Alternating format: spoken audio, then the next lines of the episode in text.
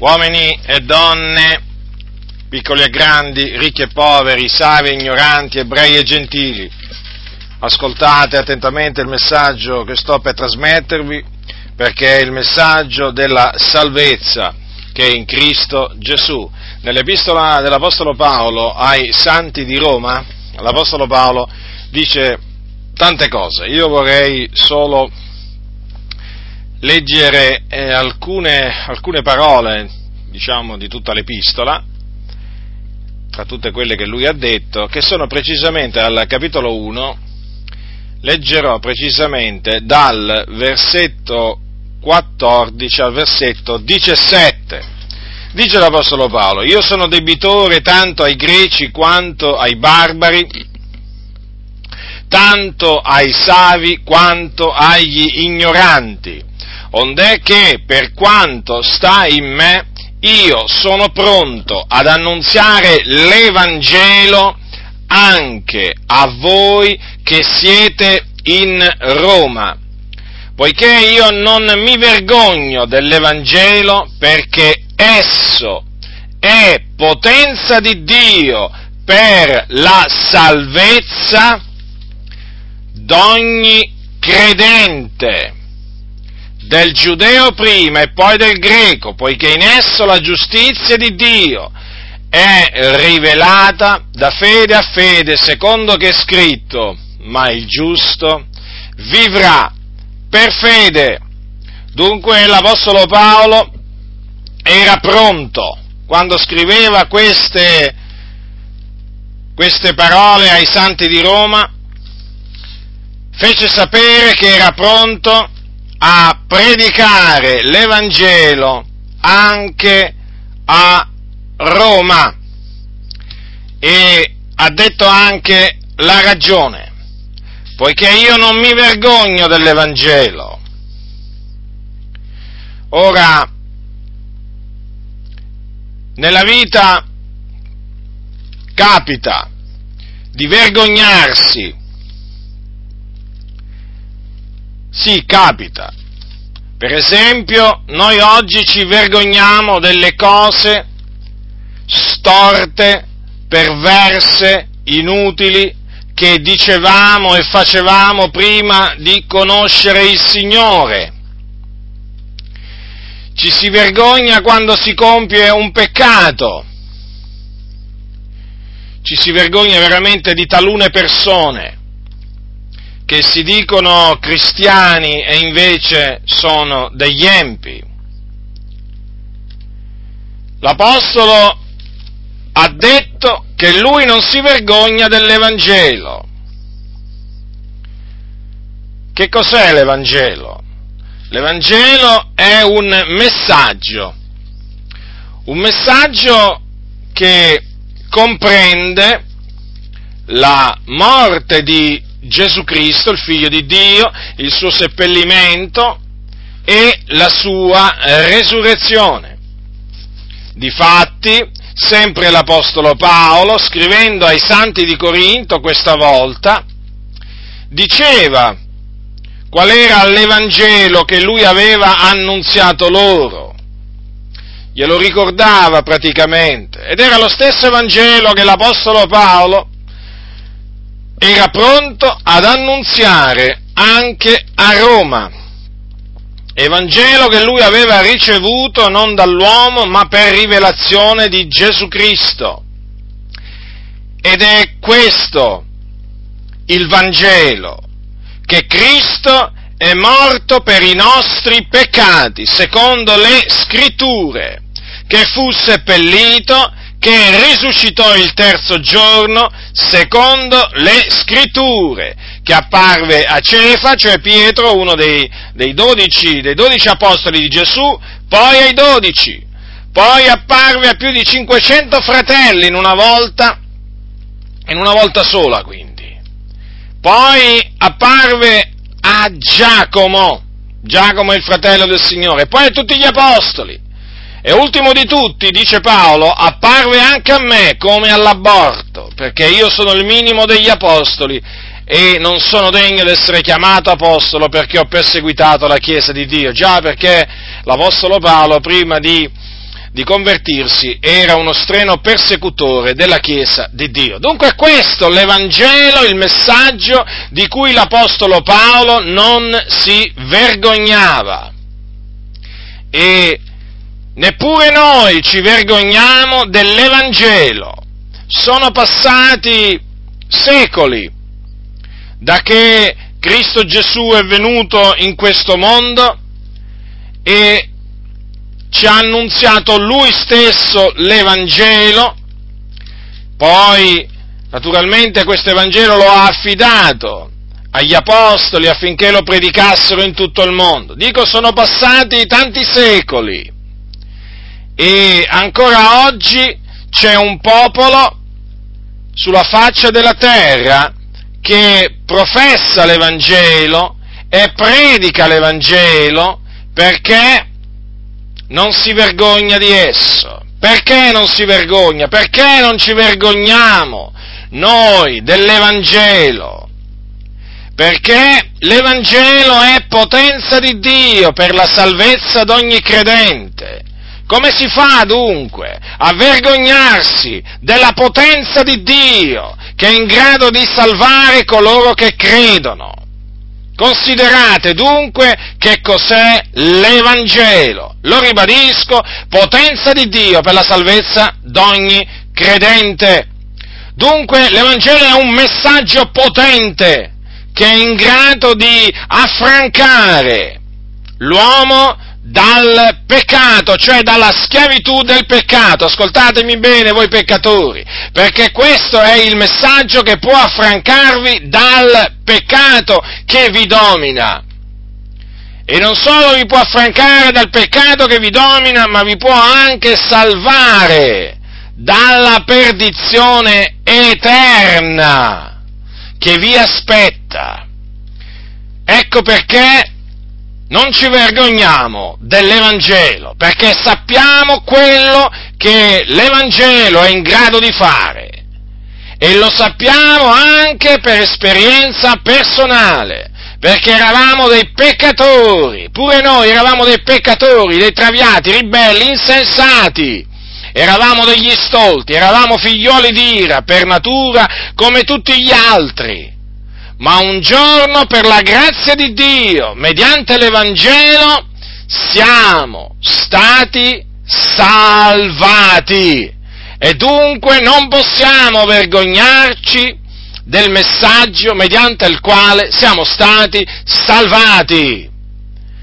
Ma come siamo stati salvati? Mediante la fede, perché dice Paolo che l'Evangelo è potenza di Dio per la salvezza d'ogni credente, ba- si badi bene quindi, che per essere salvati bisogna, è indispensabile credere, non si può essere salvati senza credere.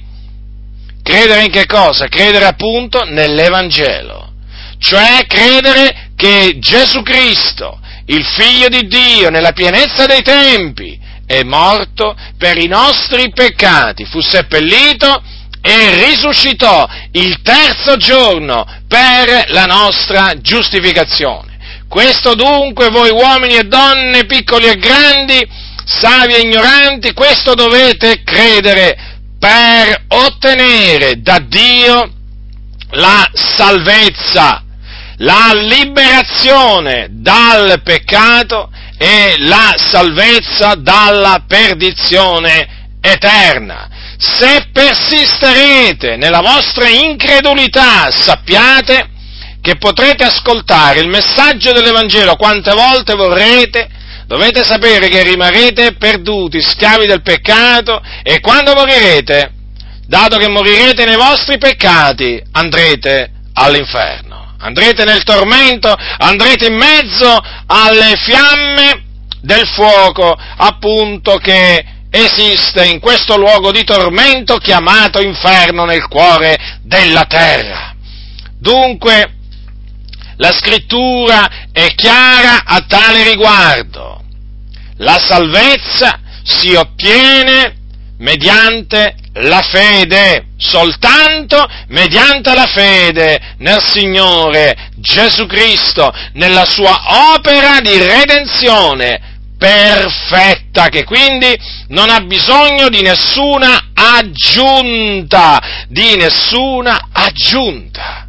La sua morte spiatoria e la sua resurrezione sono sufficienti a salvare chiunque crede in Lui. E dunque, dato che per essere salvati bisogna credere, la salvezza è per grazia. La salvezza è per grazia, cioè viene data gratuitamente da Dio. Non è per opere, altrimenti grazia non sarebbe più grazia. Non si merita, non si può acquistare perché viene data da Dio gratuitamente.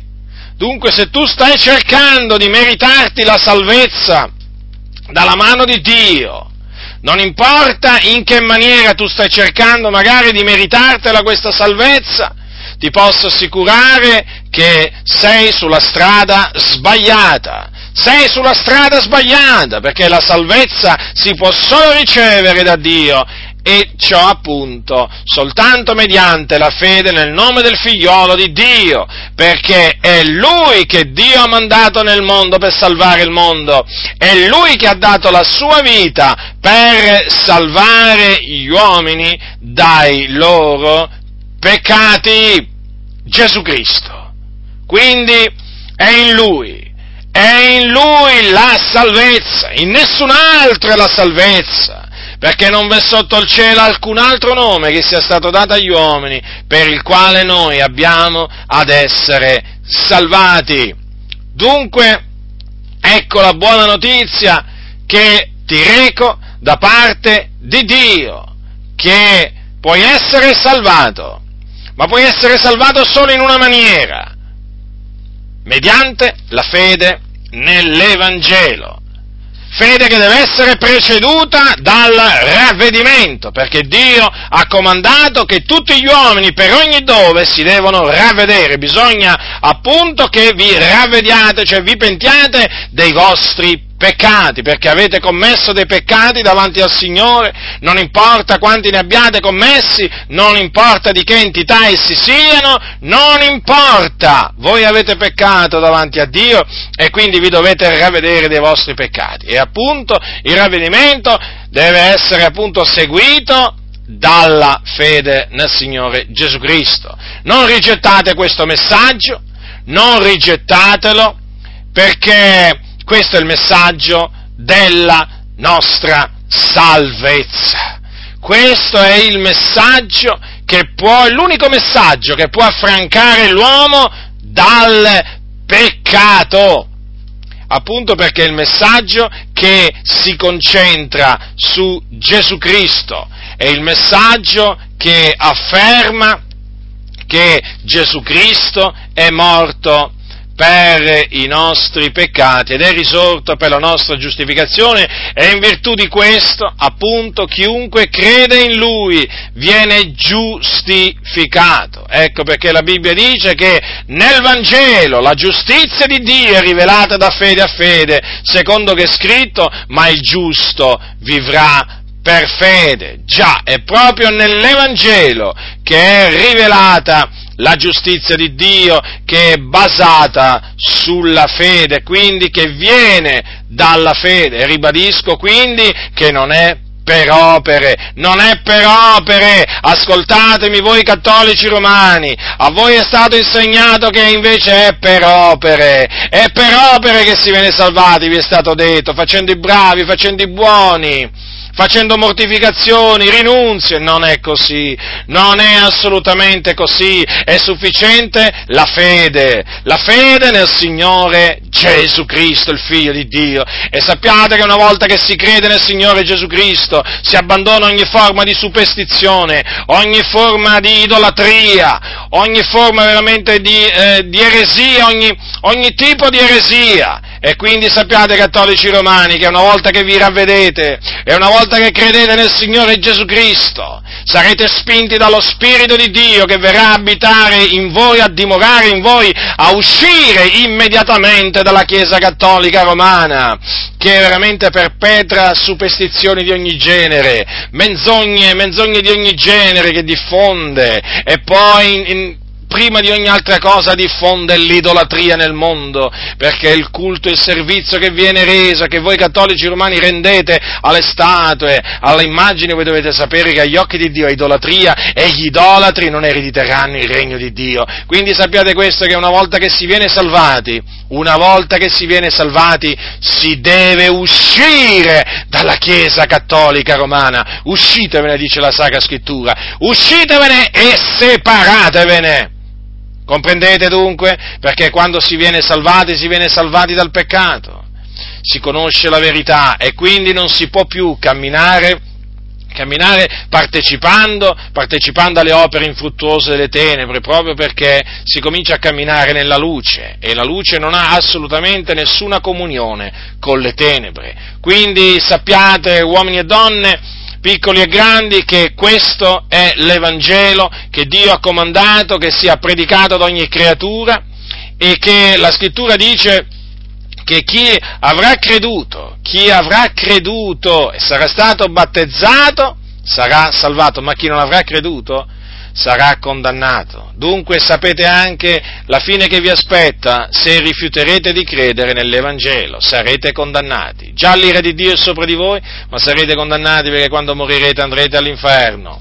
E poi in quel giorno risusciterete, nel giorno del giudizio risusciterete, comparirete davanti al trono di Dio per essere giudicati dalle vostre opere e essendo trovati colpevoli, peccatori davanti, davanti a Dio, sarete scaraventati, una volta che il Signore vi avrà giudicato secondo le vostre opere, sarete scaraventati anima e corpo nello stagno ardente di fuoco di zolfo, dove sarete tormentati nei secoli dei secoli per sempre. Dunque, sappiate veramente che quella che vi è stata predicata è una grande salvezza, veramente una grande salvezza che è costato appunto il sacrificio, il sacrificio di Gesù Cristo. Ma se rifiuterete se rifiuterete di accettare, di accettare l'Evangelo, di ricevere l'Evangelo che noi vi, abbiamo, noi vi abbiamo trasmesso, sappiate appunto che quello che vi aspetta, quello che vi aspetta è un'eterna infamia, un tormento eterno. Quindi avete ascoltato quello che Dio vi comanda di fare, lo sapete, lo sapete, vi dovete ravvedere e dovete credere nell'Evangelo. Ve lo ricordo, l'Evangelo è potenza di Dio per la salvezza di ognuno che crede. Quindi credete, credete!